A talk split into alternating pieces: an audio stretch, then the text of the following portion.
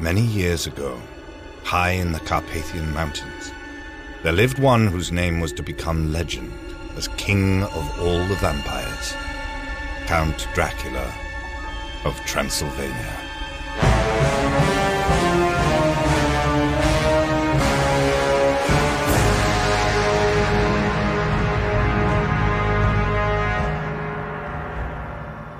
But now, in this first half of the 20th century, the searching light of civilization spreading from the west has driven him from his stronghold, driven him further east, across desert and mountain range, until now all trace of him has been lost.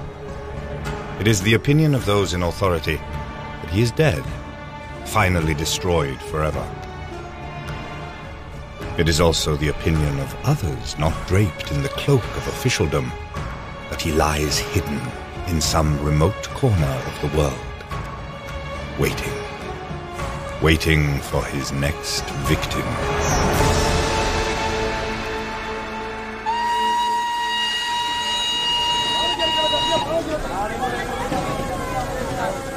Howrah Railway Station, Northwest India, 1934. Penny Woods, young, fresh, and very attractive, but at this moment looking very bewildered, and not a little alarmed, is hemmed in on all sides, looking around for someone who might possibly help her. Please, which is the Mabad train? Mabad? Do you speak English? Yes, I speak it. Mabad train? My ticket. Ah, Mahabad. Mahabad train, uh, over there. Uh, where? There. See, you have just missed it. Oh, no. When's the next one? Wednesday, at the same time. Hey, you cannot do that. It is forbidden. Quick, take my hand. Oh, thank you. Thank you.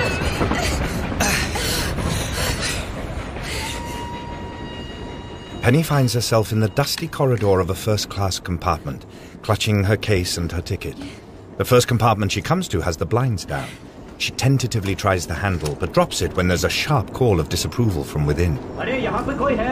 Occupied. Sorry. She moves on to the next.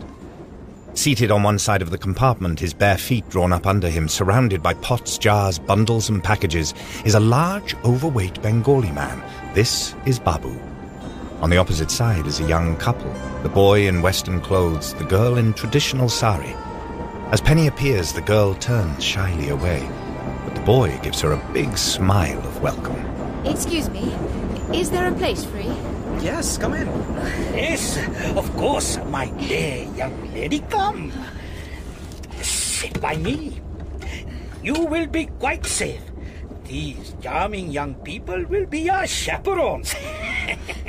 you cannot be too careful, you know. There are some pretty funny fellows about now, I can tell you. Please. The young man takes Penny's case from her and puts it on the luggage rack above. For a moment, their eyes meet. He gives her a boyish grin. Babu waves an admonishing finger. Ah, I know what you are thinking. He's just an old fuddy-duddy. Isn't it? Please believe me, sir. I thought nothing of the sort. Here I am babbling on without the common courtesy to introduce myself. Mukherjee, a merchant from Calcutta. But call me Babu. Oh, hello. I'm Penny Woods from London. I'm Prem Gopal. This is my sister, Lakshmi. The Indian girl gives a little bow and smiles a ravishing smile.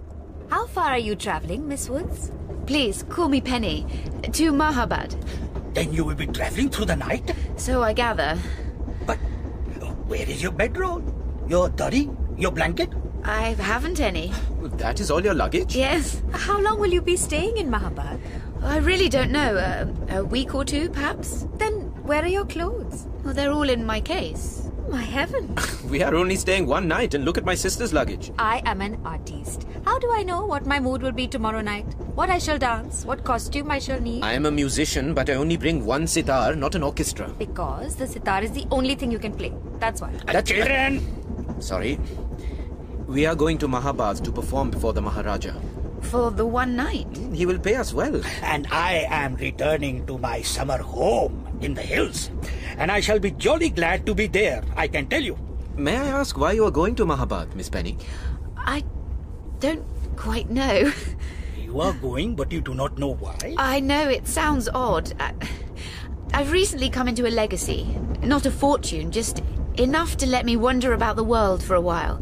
I landed in Calcutta this morning. I knew it would be hot, of course, but, well, I nearly passed out. I just went to the station and asked for a ticket for the nearest cool place. I've really no idea where Mahabad is, even. It sounds crazy, I know. You have no friends in India? Only you. My heaven. I think it is quite wonderful. Congratulations.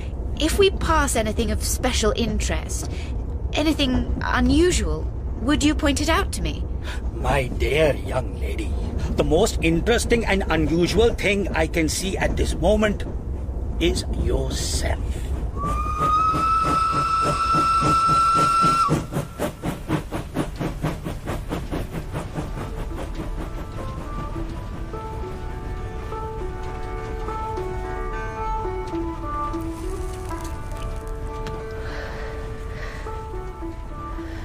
Penny stands in the corridor, relaxed and at peace, smoking a cigarette and watching the spectacular countryside unroll.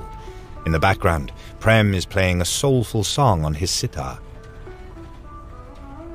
Penny turns for a moment and idly glances into the next compartment. On the floor, a servant in immaculate white uniform is setting out a meal for his master, serving it on plates that look suspiciously like solid gold, with spotless white linen. Seated in one corner is a solitary figure with fair complexion and jet black hair. He sits bolt upright, looking neither to right nor left, staring straight ahead as if unaware of anything around him.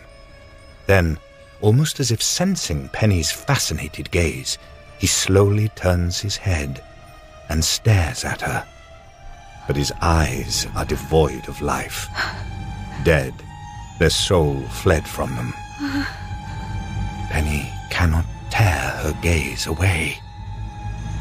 The servant, seeing that his master is not drinking, turns towards Penny, and we glimpse for a brief moment the hideous scar that runs across his face, distorting the skin, blinding one eye. Then, furious, the servant reaches up and jerks down the blind in Penny's face. Penny turns away and gives a little cry of alarm as she finds herself next to somebody. He doesn't intend to starve, does he? You're right. Who is he? Do you know? He came to see Lakshmi dance in Calcutta. He gave us this job. As the sun sets, the train passes a lake fringed with palms. The setting sun sets the still water alight with a deep red glow. This is the best time to see India. At dusk, with all the hard edges softened. In the darkened compartment, everyone is now asleep under their blankets. Penny huddled under the bright sari loaned to her by Lakshmi. Her eyes are flickering, and we hear the voice of a girl. Yesterday, we went to visit the Kubaya caves, and they have the most extraordinary carvings on the walls. You've no idea what those gods and goddesses got up to. We went back again at night, just for a thrill, and I met a man.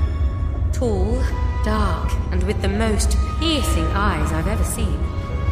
They seemed to bore right through me. Those eyes, Penny. Those eyes.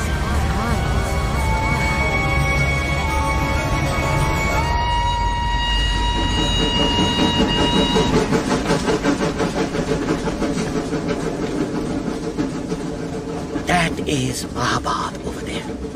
The station is some way from the town. Shall I be able to get a taxi? There will be no need. I shall drive you. In my own car. Oh, that's very kind of you. Wait until you see my car before you thank me. Look, you can see that tower? He points. Penny looks out.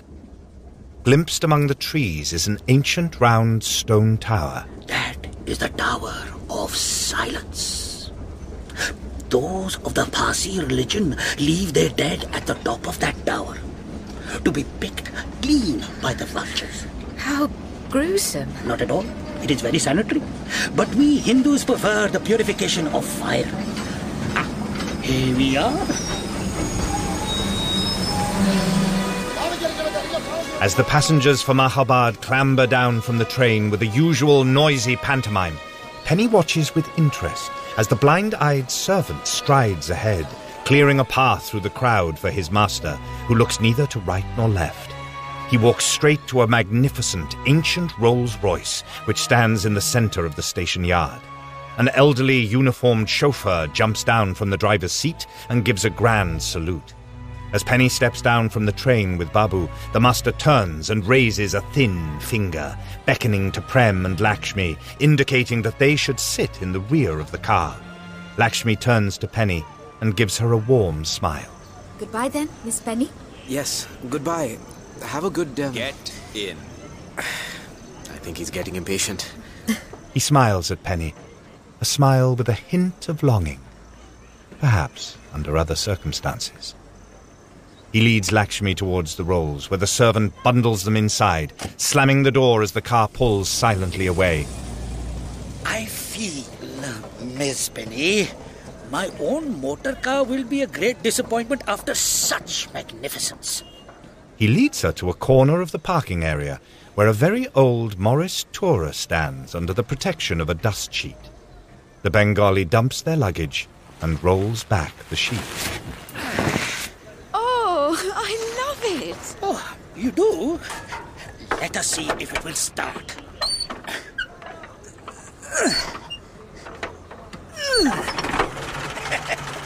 Magnificent!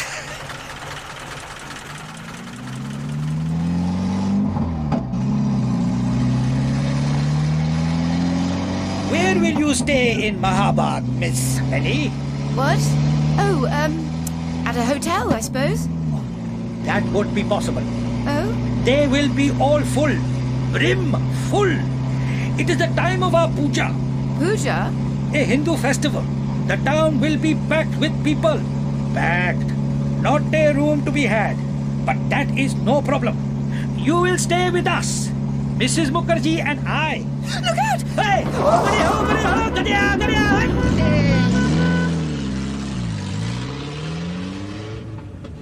In contrast to the noisy Morris, Lakshmi and Prem sit in gloomy silence on the well padded rear seat of their Rolls Royce as it sweeps down a narrow road overhung by thick, dank trees. Lakshmi cannot restrain a shudder. Are you cold? Yes.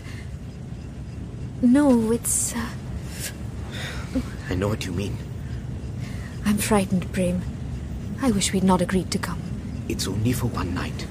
And think of the nice fat check we'll have tomorrow.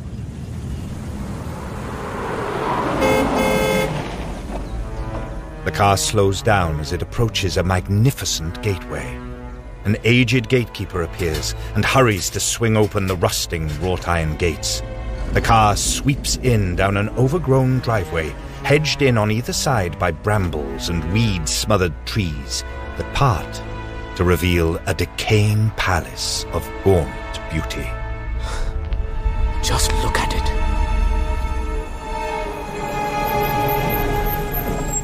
As the vehicle comes to a halt, the chauffeur gets out and opens the rear door. A moment later, a tall figure dressed in the uniform of a major domo appears at the top of the steps. You will follow me. Inside the palace, although it is day, the huge windows are all of stained glass so dark that its rooms are bathed in gloom. Prem and Lakshmi follow the retreating major domo along the inhospitable corridor, its walls panelled in faded brocades and decorated by crumbling trophies. Lakshmi is near to tears. The major domo stops outside one of the doors and opens it with a key from his ring. With a nod, he indicates that she should enter. Lakshmi hesitates, then goes inside. The room is sparsely furnished with a bed and furnishings that were once good, but now show the inevitable signs of decay. She turns in despair to find Prem leaving with the major domo. Prem? I'll be back. Don't worry. Outside in the corridor, the major domo unlocks the next door along. He indicates that Prem should enter. The bedroom is identical to Lakshmi's. Our luggage? It'll be brought when it arrives. Prem moves to the shuttered windows to fling them open, but discovers that they are heavily barred. Coming! I... I can't! The door's stuck! Check yours! My door is locked too! This is my humble dwelling. Bibiji! Bibiji! We have a guest! The front door to one of the neat little houses opens a fraction. Mrs. Mukherjee, torn between natural modesty and her desire to see her guest, hesitates in the doorway, then hops down and starts to lift out the baggage. She's staying with us, Bibiji. Don't hesitate, Miss Woods. Go on in. Welcome, my dear. Welcome to our house. In the palace, Prem has changed into a colourful costume. he checks his appearance in the mirror, then picks up his sitar. My master is waiting. You can't get in. The door is. locked. Look here. Why have we been. You will follow me. As Prem steps into the corridor, Lakshmi appears out of her room, ravishing, in a gold thread Benares sari with matching gold slippers, a flower in her luxuriant hair. You will follow me. Lakshmi looks very worried, but Prem manages an encouraging smile. They follow the major domo towards a pair of magnificently carved and polished doors, which he flings open to reveal a fantastic room, every inch of which is decorated. The molded ceiling, the carved wooden paneling, the mosaic floors.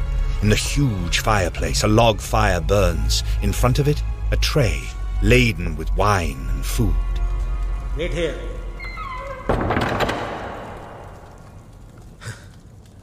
Well.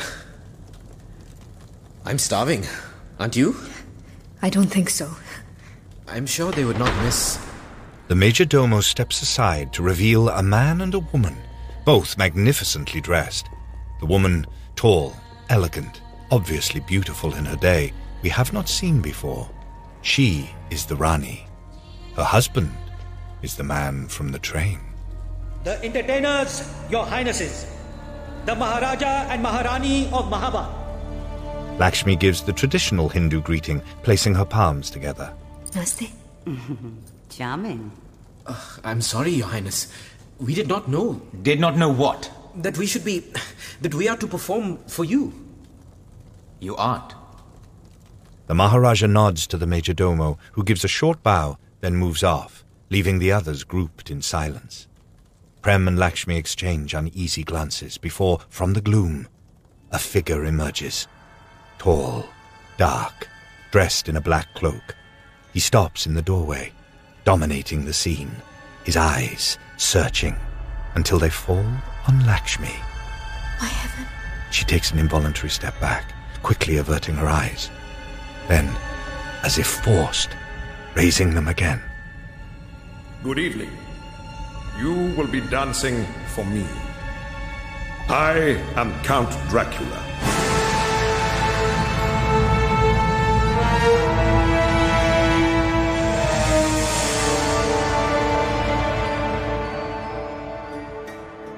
Prem's fingers caress the sitar strings, and a low rhythmic drone pattern emerges, turning into a melody.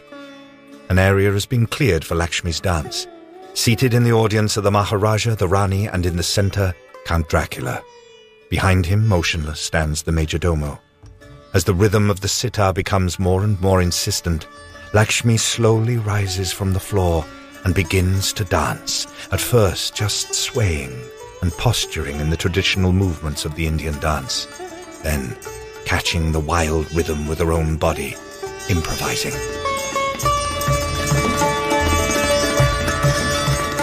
She is a brilliant dancer. Count Dracula's eyes, filled with desire, watch her every movement. The dance comes to a climax, then fades gently away. As the last chords of the sitar die away, there is silence. Bravo! You will dance again. Your Highness, we have come a long way and have had nothing to eat. Before we perform again, perhaps. Give them refreshment. Does she please you? You have done well. She is quite lovely.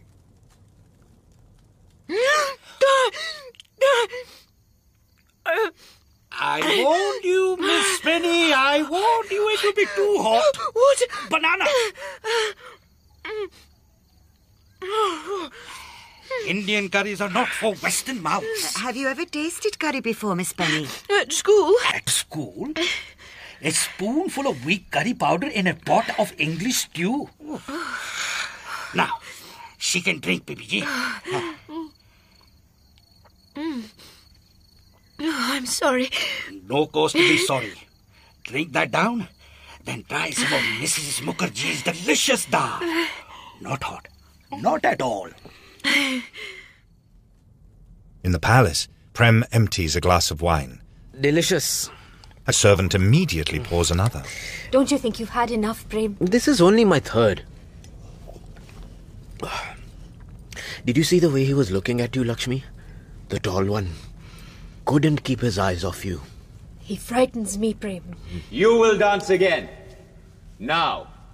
Uh, uh, I'm very sorry, but I don't think I shall be able. You will not be needed. What? Take him away. The Major Domo appears, pulls Prem to his feet, and starts leading him away. Prem? Do not be afraid, my dear. You will dance for me again. But this time, you will dance for me alone. Do you understand? Yes. Dance. Lakshmi, her eyes glazed, starts to sway to the music. As it slowly builds in volume and excitement, her body begins to interpret the rhythmical patterns, moving sinuously, swaying in physical ecstasy as if she were giving herself to her master. Dracula watches her every movement. Yes. Her fingers seek the clasp of her sari.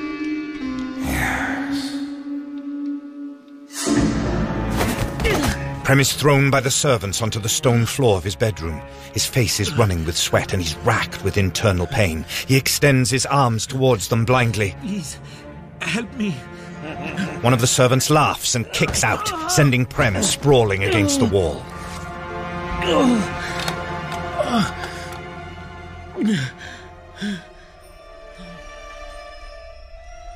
Dracula stands in silence, looking down at Lakshmi. She lies on a huge chaise longue, her eyes shut, her lips parted. He begins to smile, and we see his sharp fangs for the first time. Lakshmi slowly opens her eyes and, as if impelled by outside forces, raises herself towards him, eager to be taken. Dracula bends over her.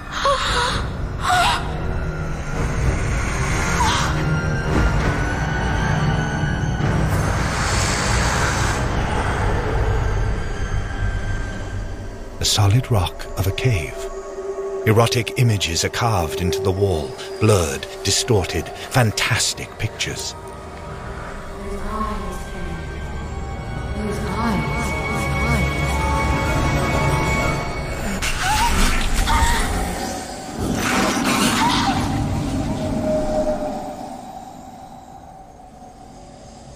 Penny stands at the window of her bedroom, her eyes open but unseeing, as if listening to something.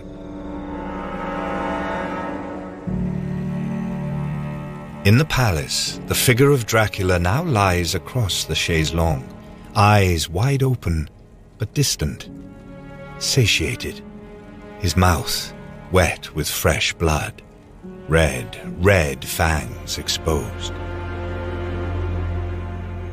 On Lakshmi's neck, twin puncture marks are weeping blood. She too is neither awake nor asleep, but in a sexual coma, lying supine on her bed. She stirs and as her eyes begin to focus, moans as she feels the pain in her throat. Her hand moves up to it, and then comes away, her fingers tipped with blood. She gasps, then remembers and sits up, realizing she is naked. She begins to caress her nakedness. Then becomes aware that she is not alone in the room. Through the mosquito netting, dimly outlined by the moonlight seeping in through the half-closed shutters, a figure stands there, not moving. She slowly pulls the covers over her body. Prem? Who. Who are you? She is seized by the thin, strong arms of the Rani, whose face is a mask of evil excitement. Before she can scream, a pad is clamped across her mouth by the blind-eyed servant. Lakshmi goes limp. At a nod from the Rani, the servant carries her from the room. The Rani glances at Dracula, but he still lies draped across the couch, replete, eyes wide open but unresponsive. She sweeps from the room. The servant carries the unconscious figure of Lakshmi down the corridor. Ahead of him, the Rani finds a niche holding the figure of a small golden god. She removes it. There is a grinding of unseen gears, and a small section of the wall slides back. They enter, and the panel moves back into place behind them. Steps carved in solid rock lead down past fantastically decorated robes hanging from the rock. As they reach an apparently solid wall at the bottom of the steps, the Rani extends a hand, and the wall again immediately swings away to reveal another passage full of erotic carvings. The sound of the drumming is now deafening, and we can hear added to it the wail of conches, the clash of cymbals, and the chanting of many voices. Suddenly, a giant cave is revealed, illuminated by the flickering light of oil lamps. The cave is packed with men, most of them naked to the waist, but some, the acolytes, dressed in multicolored robes. A few wear bizarre masks. In the center of the cave is a low, flat, altar-like stone, at one end of which stands a lingam that rises up to a sharp point of bright silver. The worshippers fall back as the Rani appears and surveys the scene with thin-lipped satisfaction. Finally, she steps aside to reveal the sacrifice. The beautiful Lakshmi, still unconscious in the arms of the blind-eyed servant. At a sign from the Rani, the servant approaches the altar and lays down the girl. Then, giving a deep salam to his mistress, backs away. The Rani stands, looking down at the unconscious girl in silence for a moment. Then she turns, her mouth distorted in an evil mask of triumph. Immediately the drums burst into frenzied activity, and the worshippers sway and moan to the rhythm. Louder and louder beat the drums. Louder and louder are the voices of the worshippers, until the noise is unendurable. The Rani throws her arms high in the air, demanding immediate silence. God of blood, God of blood, great God of creation and of destruction, receive this thy gift. She gives a sign, and an evil faced acolyte comes forward with a brass bowl of water. The Rani dips her hand into it and scatters it over the unconscious figure of Lakshmi, who stirs, fighting her way back into consciousness. There is a gasp of wonder at her beauty. Seize her. Two tall acolytes step forward and grab her. She starts to struggle, trying to get free, which seems to please the worshippers, who howl with glee. Struggling, Lakshmi is carried to the lingam, where the two tall acolytes wait for the sign. The Rani lifts her arms again.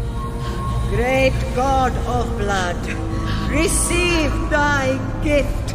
The two acolytes raise the squirming figure above the sharp point of the shrine. Now!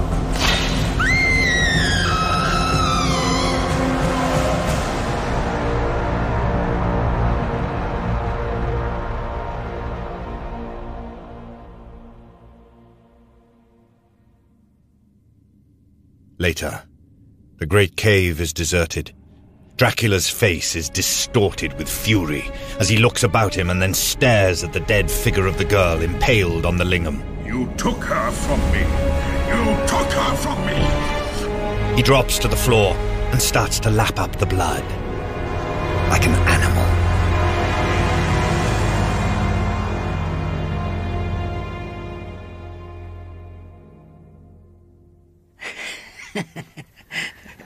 Caves with strange carvings? Yes. Do you know of them, Mr. Mukherjee? I know of these things, yes. But they are not at all suitable for young ladies to see. Not at all suitable. Well, I should like to see them. I have a reason. Is it possible? Uh, possible? Of course it is possible. The tourists go to see them all the time. Uh, but it is not suitable, you understand? Not for a nice girl like you, Miss Penny. I'm pretty uncorruptible, Mr. Mukherjee. Will you take me? If you insist.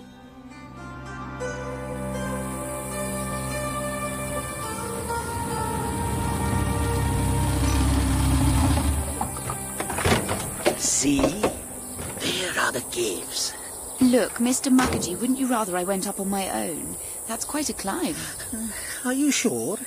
I mean, a young lady on her own. I'm very much able to look after myself, I assure you. I shan't be long. Oh, wait, Miss Penny. I have something for you. Take this guide. It will save you from having to buy one. It is a little old, but... Uh, So you have been to see them, Mr. Mukherjee? I was a young man. All young people are curious. Like me. Bye.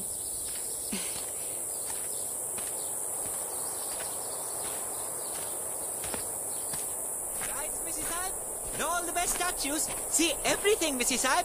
Man and woman doing it. Penny shakes her head and moves to a quiet corner of the cave, averting her eyes from some of the more acrobatic carvings as she passes. From her bag, she produces a crumpled letter written with a scrawling hand on cheap notepaper. She starts to read. Anyway, Pen, I left the party to see if I could find somewhere to powder my nose. There wasn't anywhere, but I did come across what looked like an entrance to another cave under the one we were in. I was just going to explore when I saw a man standing in the shadows, staring at me. I tell you, I got the creepiest feeling all over me. But the nice sort of creepy? Anyway, I've arranged to meet him tonight. I haven't told the others. I feel ever so daring. I'll tell you all about it in my next letter. She opens the guide that Babu gave her, studies the map in it for a moment, then looks around to try to get her bearings. In one corner of the cave, where the walls are devoid of carvings so of no interest to the sightseers, there is a sign. No visitors beyond this point. Penny glances at the map again, then crosses over to it. Behind the sign is a small inner cave. Glancing about her to make sure she is not seen, she starts to walk down it, then freezes as she realizes she is being watched. She turns slowly round. The evil-faced acolyte from the sacrifice is now wearing a plain shirt and dhoti and the official badge of a tourist guide. He is staring at her. Penny stands transfixed. Can this be the man?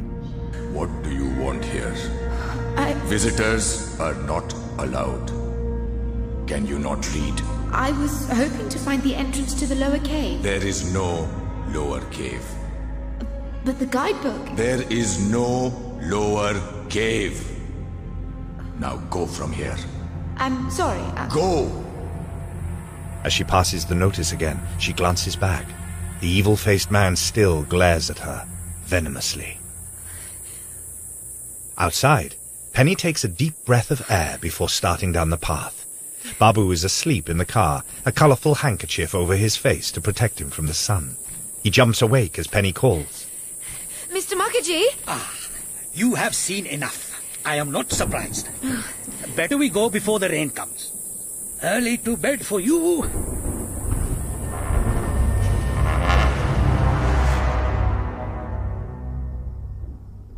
Prem lies where we last saw him, A thin shaft of sunlight crosses his closed eyes, causing them to flicker open. He winces, forces himself to sit up, and groans. Lakshmi! Grabbing hold of the bed, he pulls himself upright and staggers over to the washstand.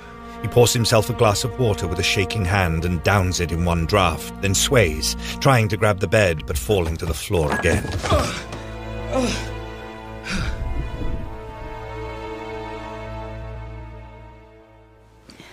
Ah, there you are. Are you sure you will be all right, my dear? There's nothing that you want? Quite sure. Thank you, Mrs. Mukherjee. Oh, hi, hi. Oh, drink your hot milk. It will soothe you. I put a little something in it. Nothing harmful. Just something to keep away the fever. Good night, then, my dear. Sleep well. As soon as Mrs. Mukherjee is gone, Penny steps out of bed and crosses to the window. She throws it open, peers out into the night, then crosses to the wardrobe and takes out her clothes. She sees a stub of candle on the bedside table, picks it up.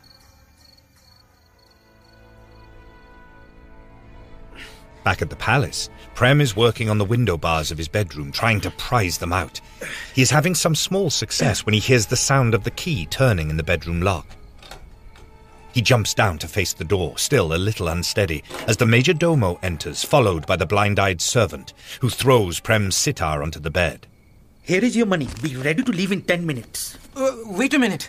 Where is my sister? She's staying. What? She can't be. She's staying. Ten minutes. My sister!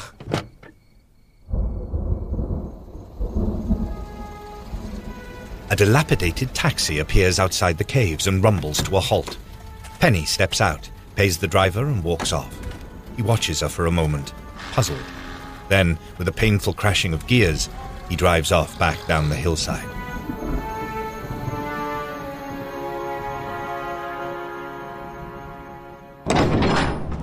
Inside the palace, the great door opens, and Prem is unceremoniously hustled out by the major domo and servant, who places the sitar and two luggage bags on the ground in front of him.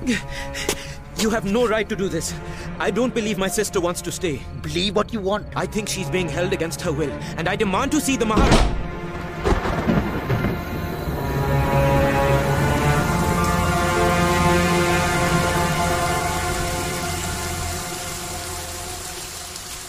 Penny reaches the entrance to the caves and ducks inside. The thunder echoes and re echoes in the vast, empty stone chamber, making a sound that is quite overwhelming. For a moment, she just stands there, shattered by it. Then she pulls herself together and moves past the nighttime barriers and the warning sign to the inner cave. She lights the stump of candle she's brought with her, then moves slowly forward. Penny jumps at the thunder and drops the candle, which rolls away from her. She goes down onto her hands and knees and scrambles after it, grabs it, finds the matchbox, and lights it again. To find herself face to face with a king cobra. She freezes, scarcely daring to breathe. The cobra sways angrily, its hood inflated, its forked tongue darting, its beady eyes in the tiny flat head watching, watching. Oh my god.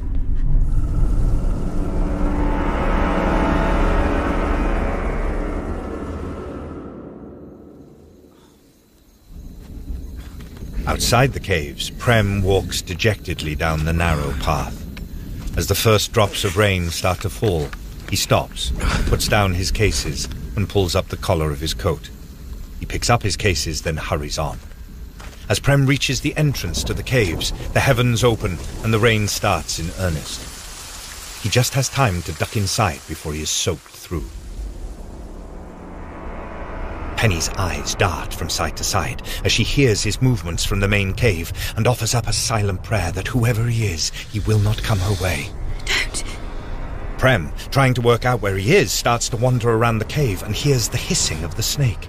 He stands perfectly still, then reaches into his pocket, removes a flint wheel lighter, and takes a pace forward. As he enters the inner cave, he flicks the lighter. Who's there? The cobra strikes hard, catching Penny in the thigh as she tries to roll free. With a cry of terror and pain, she scrambles to her feet just as Prem finally gets the lighter to work. Startled, he sees Penny stagger towards him and the cobra slink away. He just has time to catch her as she collapses and his lighter goes out. Dragging her quickly to the entrance, he lays her on the ground. Where? Where did it strike? Penny points to her right thigh. Prem hesitates, then pulls a knife from his pocket and flicks it open, ripping open her trouser leg. This will hurt. Steadying his hand, he sticks the knife in, deep. Blood wells out, black at first, then becoming red. Prem pulls the knife across the puncture marks and cuts a deep cross. He then puts his mouth to the wound and sucks at the blood, spitting out the poison. He does this three times before he is satisfied, then whips out the lace from one of his shoes and ties it loosely around Penny's leg above the wound. Taking his fountain pen from his jacket, he sticks it into the lace and twists it several times, making a tourniquet. Only then does he sit back on his heels, breathing deeply.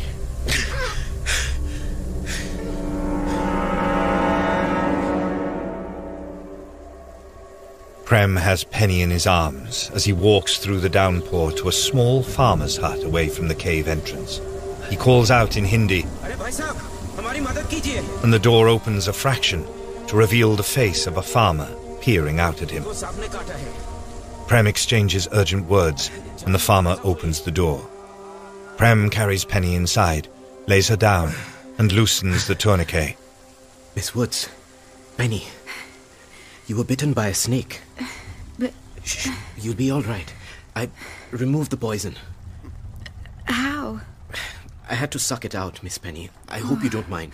Mind that you saved my life? Prem, what were you doing in that cave? I was sheltering from the storm. I see. No, you don't see. I was sheltering because I'd been thrown out of the palace. And Lakshmi too? No, she's still there. She wanted to stay. Th- that's what they told me. Do you believe that? No. No, I don't. I don't either. You don't? No. Prem, you haven't asked me what I was doing in that cave, and it's too long a story to tell you anyway. What I have to tell you is that I was lying to you on that train. I said I had come here just by chance. I hadn't. I came here for a reason. It was my sister who had that legacy. She came here to India and disappeared. Disappeared? She wrote to me from here, Mahabad. She said she'd met a man in those caves. And that was the last I heard. Your parents? Perhaps they. They're dead. No, there's only me left to care. We're very close, you see. That's why I know she's in trouble. Did you not go to the police? They were very kind, but they couldn't help. Not unless I had some evidence of an abduction. And you came here, all by yourself? I had to. She's my sister. As Lakshmi is yours. My God. You think. God. It's possible, isn't it? There's a way to find out. Tomorrow night.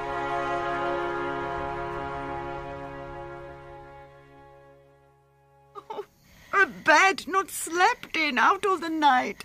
What can have happened to the poor child? Perhaps she just left. Left. Without taking her clothes, her money? No. She was taken. Now, Bibi Ji. Her window was wide open, was it not? Wide open all the night? Ah, you're right. What to do, Bibi Ji? What to do? Outside the palace, the figures of Prem and Penny move through the dusk to the back of the guest wing. Prem starts to work on the bars in the window of the room he had, desperate to get the job done before anyone can catch them. They press back into the shadows as one of the servants appears leading a huge dog. The dog senses something, starts to whine, but the servant takes no notice and jerks the dog along with him. Penny and Prem breathe again, and he reaches up to the bars and gives one a really hard jerk. It comes away, and Prem nearly drops it, just catching it in time. They pause a moment to get over the shock. Then Prem pulls himself up and scrambles inside. He's gone for what seems like an eternity, then reappears. All right. Inside the bedroom, Prem moves over to the door and tries it. It opens easily. He peers out, then turns back to Penny, indicating all is clear. They leave, moving as quietly as they can, and tiptoe down the corridor to the adjoining room. Lakshmi? Empty. We can't search every room. There must be hundreds of them. Where did you last see her? The Great Hall. Prem and Penny quietly close the big oak doors of the great hall behind them. Unseen by them, standing near a small doorway at the rear of the hall next to the fireplace, well hidden by the shadows, is the figure of the Maharaja. I sat over here, and Lakshmi danced over there. For the Maharaja? No, not for the Maharaja. There was another man. Tall, pale, dark hair. He sat there watching Lakshmi. Watching. With piercing eyes? Yes. They were. horrible. All the time she danced, those horrible eyes never left her. After she had danced, what then? He asked her to dance again. No, he told her to dance. It was an order. Anyway, I. What is it? She sees the Prem has spotted something and follows him as he moves across the room to the great fireplace. The Maharaja has now gone. But there's a narrow opening beside it, leading into blackness. That. It wasn't like that before. You're sure? Certain. Oh, I suppose we've. We've got to do it.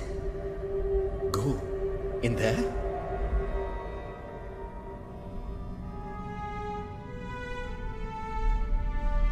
Prem appears at the top of a short flight of steps, followed quickly by Penny. They peer round, trying to pierce the gloom.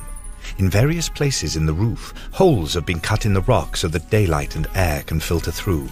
Water can be heard running somewhere, and small animals scampering about. We can't just stand here. No. Sh- shall I go first? No. We need more light. I could go back, see if I can find a torch. And get caught. Too dangerous. You think this isn't dangerous? Penny has to stifle a scream as a rat scurries across her feet. Ugh, these damned matches. Lit up in front of them are the multicolored gowns, all hanging in rows along the rock wall, looking like a coven of ghosts. What do you think they're for? I don't know. Some sort of ceremonial robes?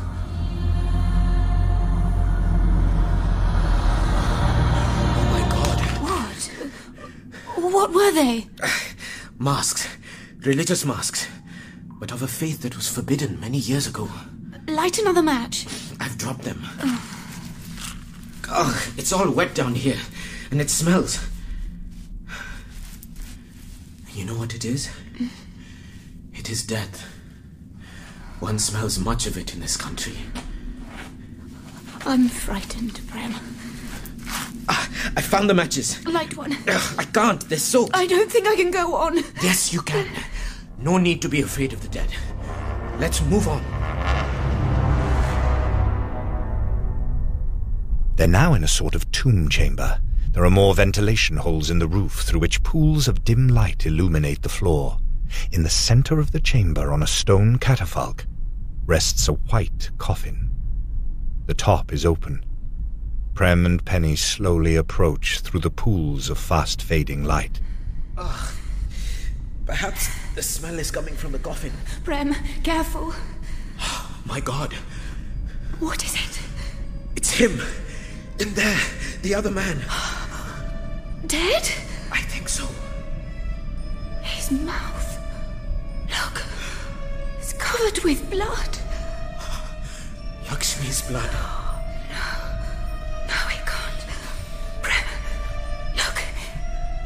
Breathing. What should we do? We must get help. Where? Anywhere. Get them to come and see. As Prem turns from the coffin to face Penny, the vampire's eyes slowly open. I should stay while you go. What could you do against. You're right. A thin white hand appears over the side of the coffin. Penny sees it first and is struck dumb with terror. The hand grabs Prem's arm in a vice-like grip. Run! Penny, run! For God's sake, run!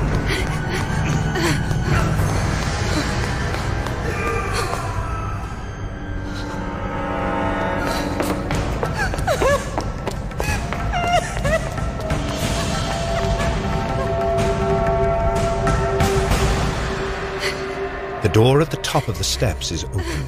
A flickering light can be seen beyond. Penny reaches the steps and bounds up them, but the secret doorway is slammed in her face. She bangs at it wildly, sobbing and screaming for help. The Maharaja stands silently close to the door. His face shows a mixture of fear and sadistic pleasure as he listens to Penny's pleas. Behind him, a servant holds a double candle holder aloft. Gradually, Penny forces herself to calm down. For a moment, she has no idea what to do. Then she realizes the only thing for her to do is to go back.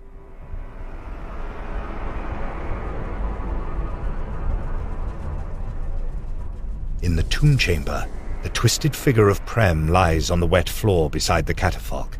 Penny looks cautiously around, and seeing no one else, hurries towards him. His eyes are closed, but he's still breathing. She forces herself to stand up and look inside the coffin. It's empty, but from out of the blackness that surrounds her, she hears a voice. Do not be afraid. He is still one of the living. Penny spins round, turning this way and that, trying to trace the source of the sound. The laughter seems to be coming from every direction. Finally, Penny can't stand it any longer. She runs, anywhere, but comes face to face with the figure of Dracula. He reaches out his hand to her. She twists round and runs again, to face him once more, and again, and again. Everywhere she turns, he seems to be there, laughing at her, extending his hand. Finally, sobbing and choking with fear and fatigue, she collapses. In an instant, the figure of the vampire is standing there. She looks up at him as he looms gigantic over her. What have you done with them? With Lakshmi and with my sister? For a moment, the vampire's face clouds. Then, with an evil smile, he bends over her, grips her arm in his claw-like hand, and drags her over to an iron grating laid over the top of a lower chamber. He holds her over it. The stench is so strong, Penny has difficulty not retching. You wish to see them? There they are. Dracula twists her so that she has to look down. Her eyes widen in disbelief. The chamber is filled with human bodies. They are the undead. Dracula's blood bank. All of them are female. All of them are either Indian or Eastern nationality. All of them except one. She looks up, and we can see her pale skin. This is Lucy, Penny's sister. A flicker of recognition appears in her nearly dead eyes, and a sickly smile twitches at her colorless lips. Slowly, words are formed.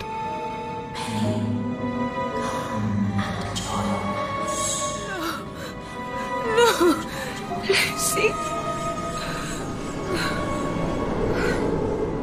Prepare her. With a sudden movement, he turns and is gone. From the shadows, the Maharaja and his servant emerge. The Maharaja picks up Penny, while the servant picks up Prem, and they move back into the blackness. A few moments later, Penny is slapped hard across the face by the Rani. At first, she cannot make out where she is, and is shocked to find that she is lying on the bed, naked. Stop that. You will bathe, then dress in that. Oh, my clothes! I have had them destroyed. You will dress properly in a sari for your master. Master! He awaits you. Bathe. Now. No, no, no! You will do as I say, as he wishes. And quickly. I shall return in ten minutes.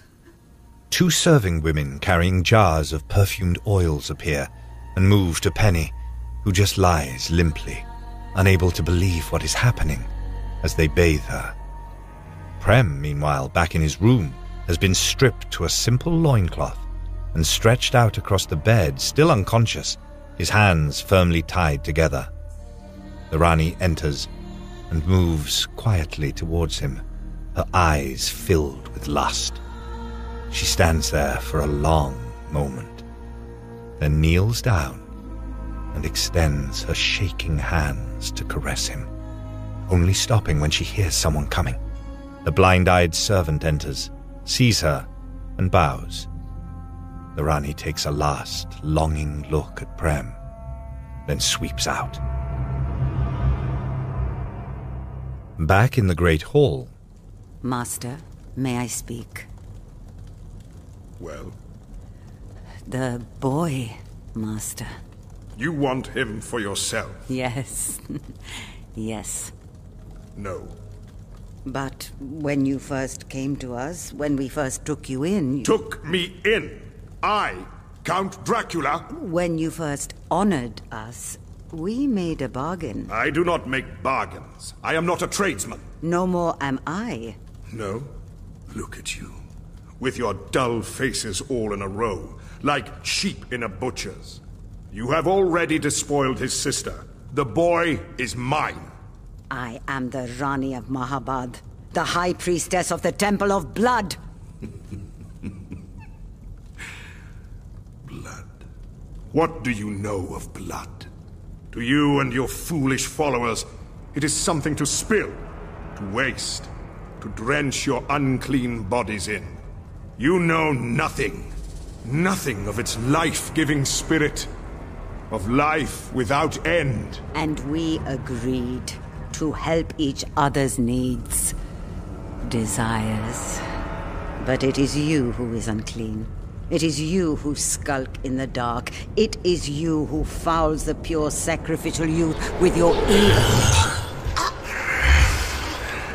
Who is it that controls the authorities? That makes it safe for you to continue your childish games? Games?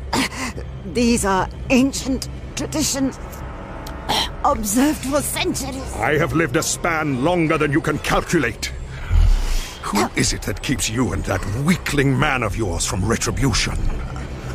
No. No, I beg you, no. The choice is yours. You will do as I command.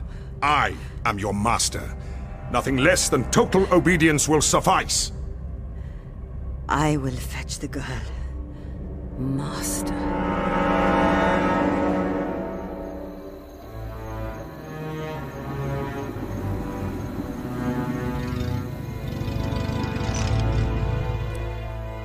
Babu, frightened, takes from the dashboard compartment the old guidebook to the caves and a First World War service revolver and puts them into his pockets. Then he produces a flask and takes a long drink. He gets out of his car and starts to climb up towards the entrance to the caves. In Lakshmi's room, Penny now lies, bathed and robed. The fates have chosen you. Tonight, we both fulfill our destiny. Babu enters the caves and peers around him. In the moonlight spilling through the entrance, the carvings look more sinister than ever. He shudders and peers at the map before moving hesitantly in the direction of The lower cave.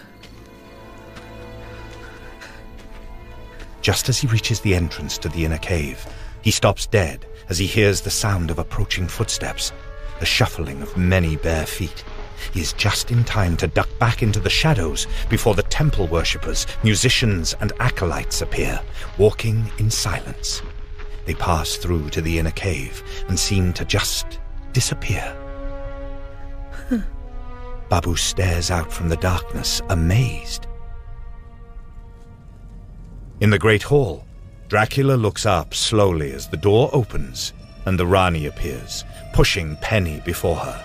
She cries out in fear when she sees him, trying to get away, but the Rani has a steel grip on her and pushes her into the room.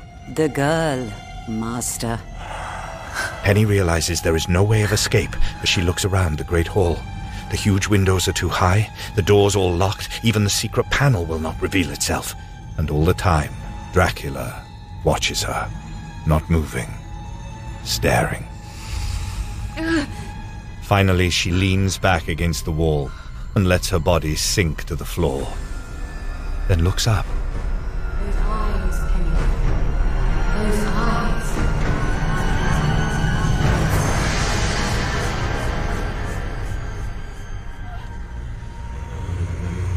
Away from the hall, down in the great cave, the acolytes are all gathered, murmuring expectantly among themselves.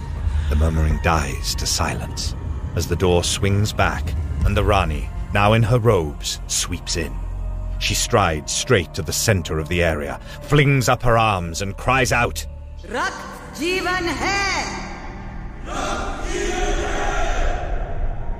Babu, still hidden, nearly has a heart attack as the shout of the crowd reverberates around him. But he does not run. You have been summoned to witness the return of purity to the Brotherhood of Blood. She makes an arm gesture, and the blind eyed servant brings in the bound but struggling Prem.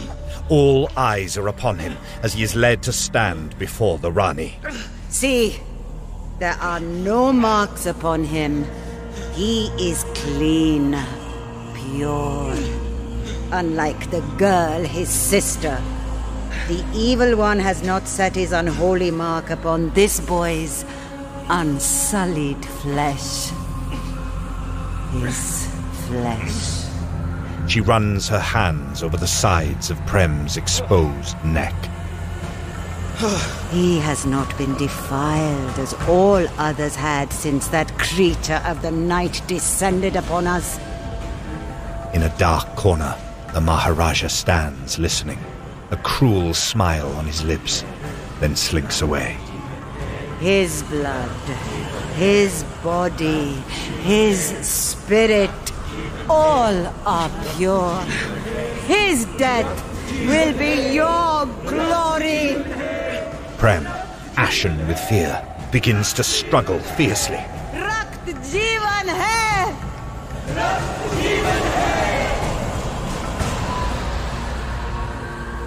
Babu has now arrived at the hidden door that leads to the great cave.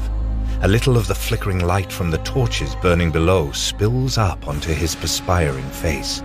He leans forward, peers, his eyes widening with incredulous amazement as he sees the Rani standing in front of Prem, surrounded by hundreds of worshippers and acolytes.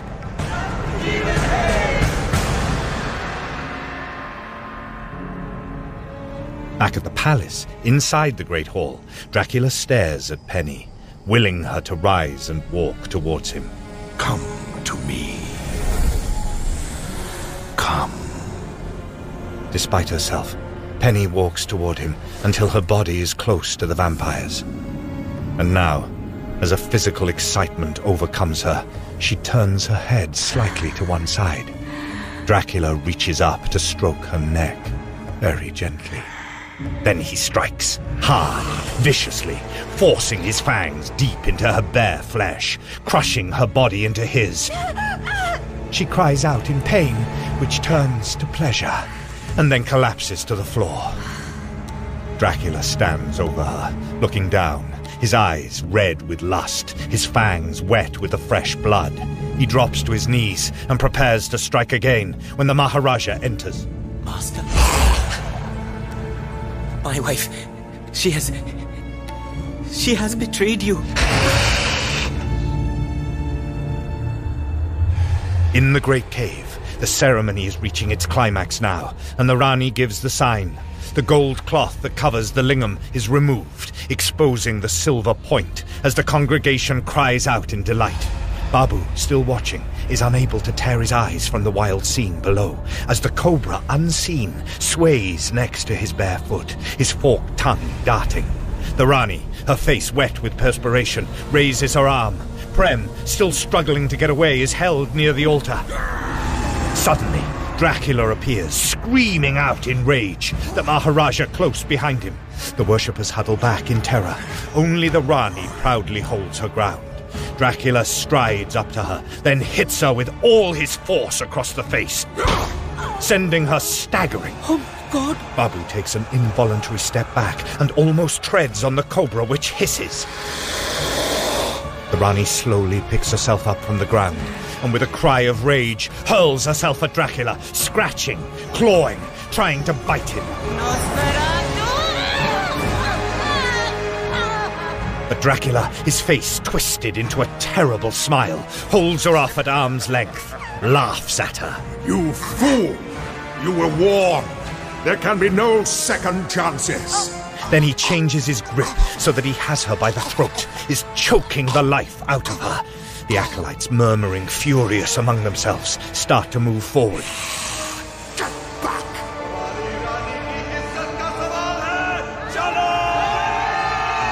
Get back! Dracula moves quickly back so that he is near the altar, then raises the Rani so that she is held over the sharp spike of the lingam. No!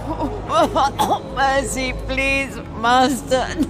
I beg you. The acolytes moan with anguish. With a terrible laugh, he throws her onto it.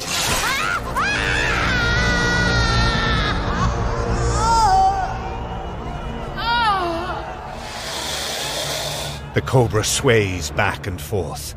Babu, his hand trembling, has managed to produce the revolver, but the Rani's scream coming from below so unnerves him that he jerks the trigger. The recoil from the explosion sends him staggering back so that he falls against the door. It flies open and he crashes down the steps to land on the earth floor. The congregation panics, sending the lamps flying, plunging the place into near darkness. Babu has rolled across the floor and is now close to the unguarded Prem. Babu! Quick! Quick! Follow me! They reach the inner entrance and are through before anyone has time to notice they have gone, and run through the caverns onwards and up, grazing themselves against the rock walls, pushing themselves to escape until they arrive at the Great Hall. Inside, Prem is astonished to see Penny, partially recovered and getting to her feet. Penny, run! Now! Now! He grabs her hand, and they all dash out of the door. In the great cave, Dracula is indulging in a gluttonous frenzy, the drained bodies of his victims lying hideously, littering the ground.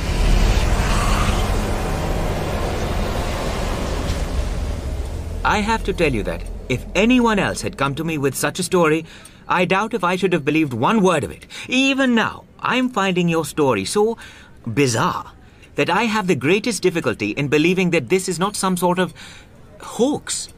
A hoax? I assure you, Inspector. I'm quite sure that you do, Mr. Mukherjee.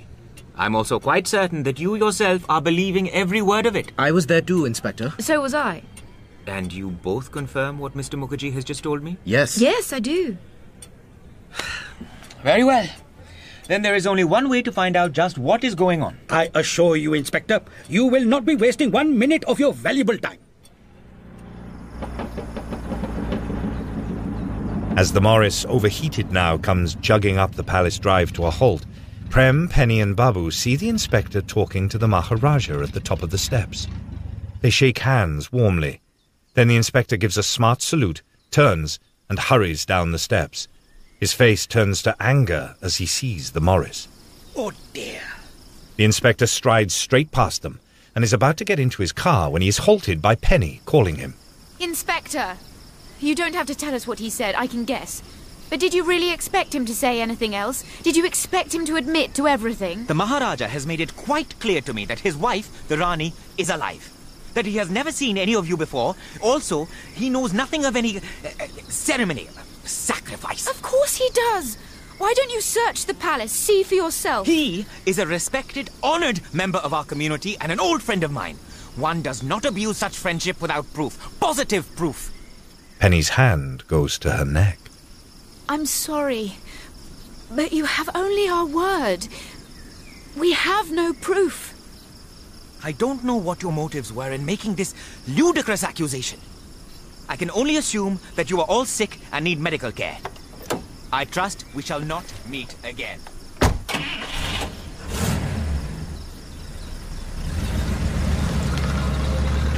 We've lost. No one will believe us now. No, we haven't. How did you get into the lower cave, Babu? You're not suggesting that we go back. We have to. How can we leave her sister? And Lakshmi? But there are many. There are many, it is true. But they are divided. Their high priestess was killed. They will want their revenge. But what of him? The evil one. He sleeps by day. He's a creature of the night. Well, come on then. Outside the cave, the iron grilled gates, which have always been open until now, are firmly shut and padlocked. What now? You could try the British consul in Calcutta, Penny. It would be too late. They would have covered. Coming down the winding road from the palace is the Rolls Royce. See! See what's in the back! The car is being driven by the Major Domo, the Maharaja by his side, and in the rear is the white coffin. He'll get away! Free! No! We will give chase! Come on! The Maharaja looks back to make sure that the coffin is secure and sees the Morris in hot pursuit. The roll starts to accelerate. They're getting away! Babu licks his lips and pushes his foot harder down on the accelerator. The going becomes even wilder, the wheels just skimming the edge of the road with its sheer drop to the valley below. Just as it looks as if the little Morris is really managing to gain on the bigger car, a bullock cart backs out into the road from a farm. The Rolls just manages to squeeze by, but the Morris brakes squealing, tires screeching, slithers into the side of the thing with a crunch of metal and tinkle of broken glass.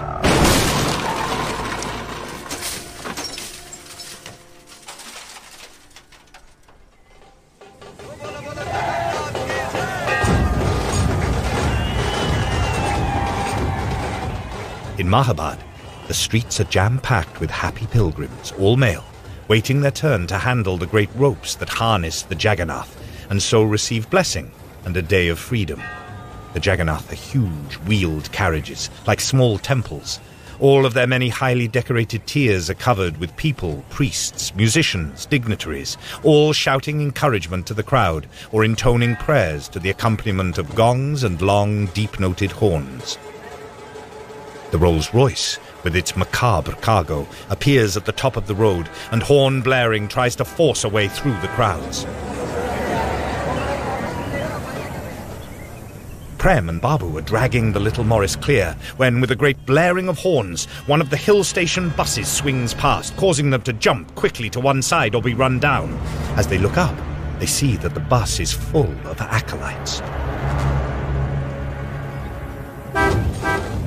The Major Domo sounds the horn of the rolls and bangs on the door, but to no avail. Will you let me pass? With the Jagannath approaching, the crowd are in no mood to make way.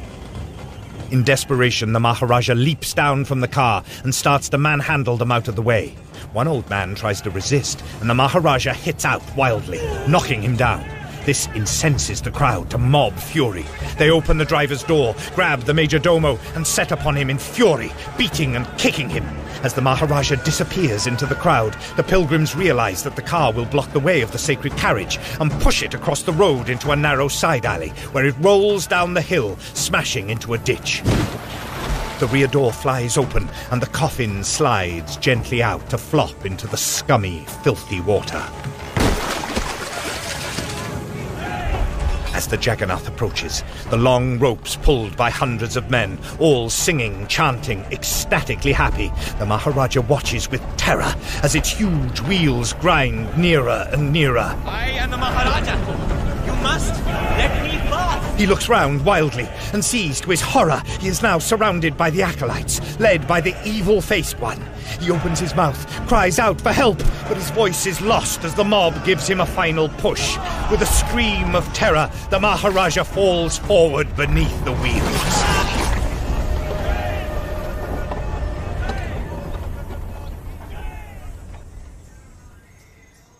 Later, the streets are deserted, but from every house comes the sound of gaiety as the end of the great day is celebrated.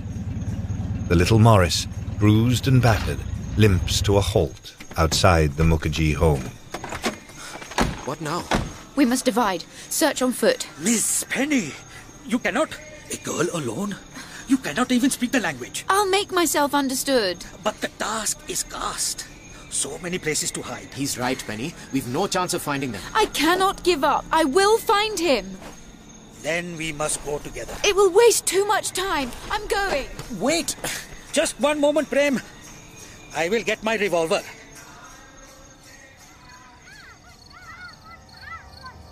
Two small boys playing an Indian version of hopscotch pass the Rolls Royce and stop, seeing that it is abandoned. They peer inside. It is empty. They quickly scramble in, just as the sun begins to set below the far rooftops, a shaft of dying light illuminating the white coffin hidden in the ditch beside the car. We must try to find her. It will be dark soon, and many bad things can happen. As Penny searches, a sixth sense seems to be guiding her. Her hand goes to her neck. She loosens her cravat scarf. Her instinct tells her to turn left, and she moves off as the sun sets.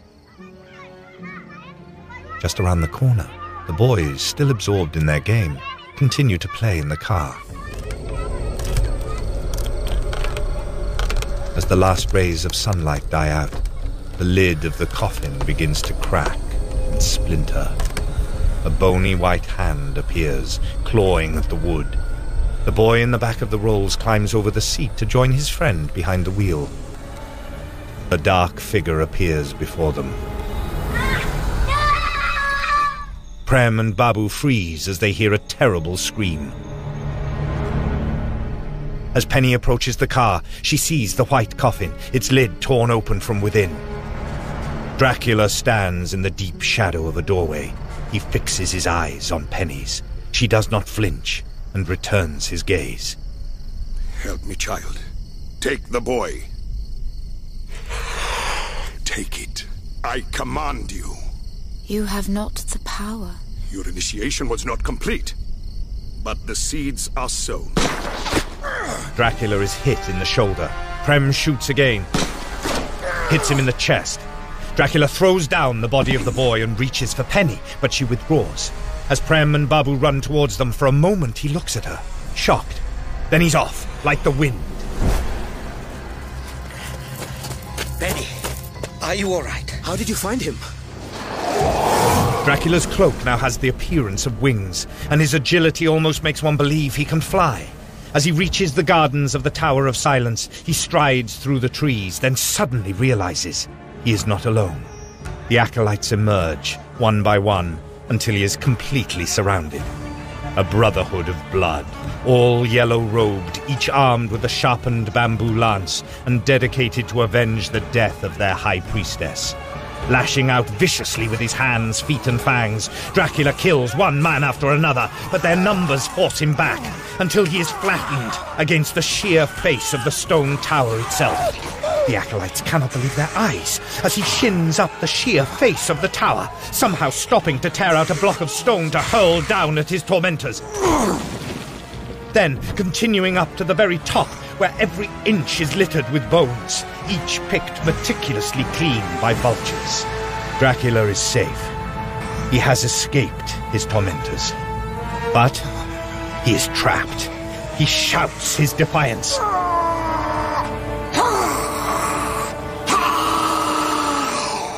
Then starts to tend his many wounds, his clothes saturated in his own blood.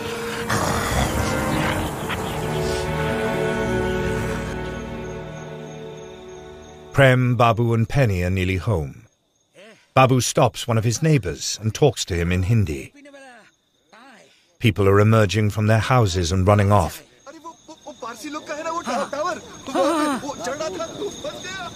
Ah. He's trapped. Where? The Tower of Silence. Remember? I showed you? Yes, on the train. Prem and Babu start to move off, following the others. Then they realize that Penny is not following. They stop and turn back to look at her. Aren't you coming? There's no hurry. Nothing will happen until dawn. I'm hungry.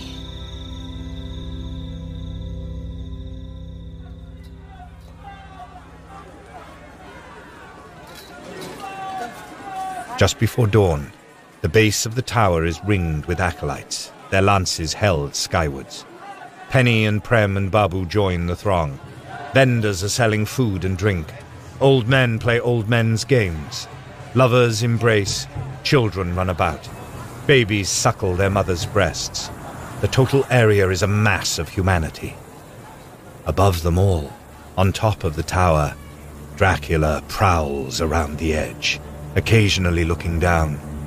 His anger is total. It has possessed him.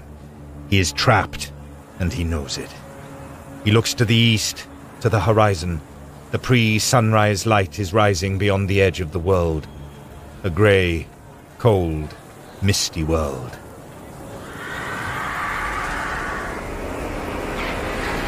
And now he hears them.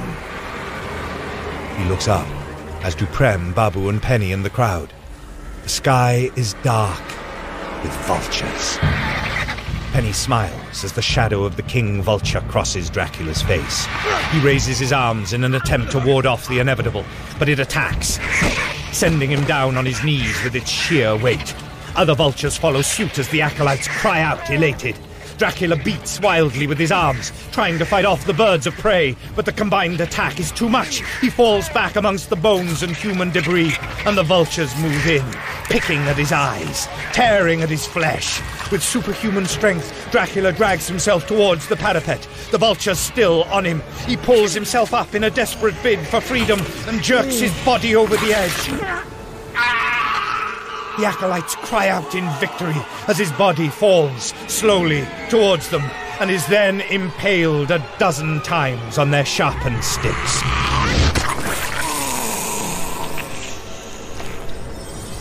As a shaft of sunlight reaches him, he slowly disintegrates, the powdery remains falling to the ground. And finally, his family's signet ring, its gold crest glinting in the sunlight. Rakt Jivan hai. Nothing left. Nothing.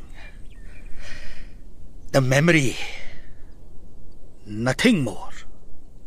Babu turns back to find himself alone. Prem and Penny have gone. He looks around, startled.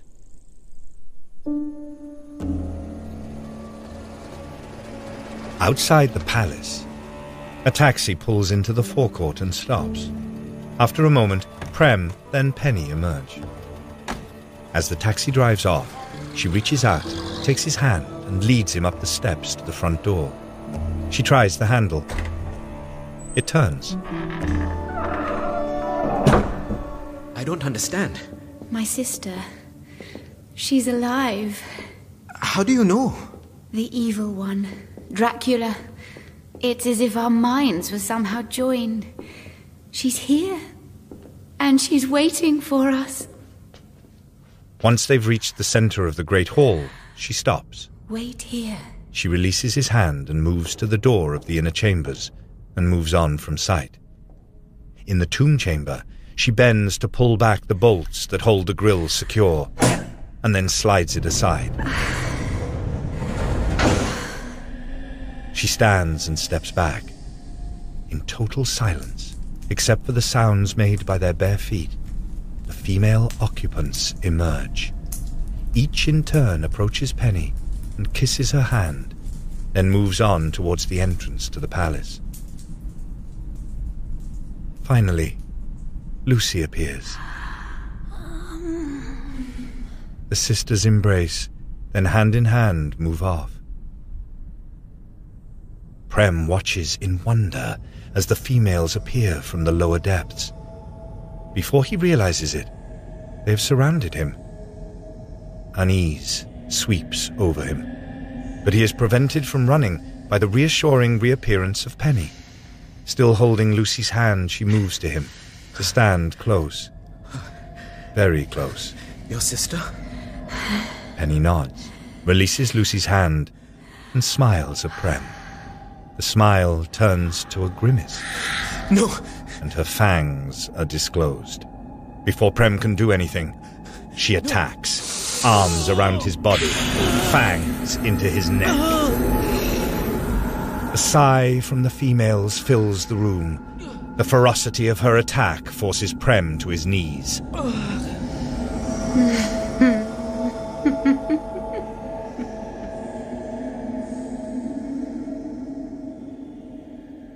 In the Mukherjee's home, Babu is sitting next to his wife, sipping a warm drink, wondering what has happened to Prem and Penny. Suddenly, he shudders. What troubles you, my Babu? Nothing. Nothing at all. The shadow has passed. All is well now, my sweet. All is well. Penny steps away from Prem, her mouth wet with his fresh blood. As he staggers to his feet, Lucy moves onto him. The others wait in anticipation. When Lucy finishes, the next fastens herself upon him. Penny and Lucy embrace, as outside, elsewhere, we see the sun set over the quiet town and its unsuspecting inhabitants.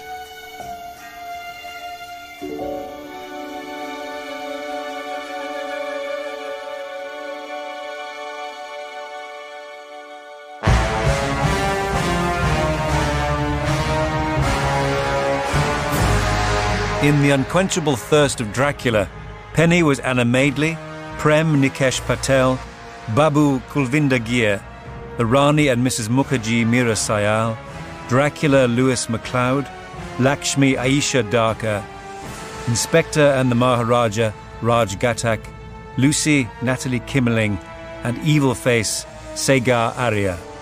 The narrator was Michael Sheen. Other parts were played by members of the company. The Unquenchable Thirst of Dracula was directed by Mark Gatiss, with original music by Blair Mowat. It was produced by Laurence Bowen and Peter Tedgy, and was a Dancing Ledge production for BBC Radio 4.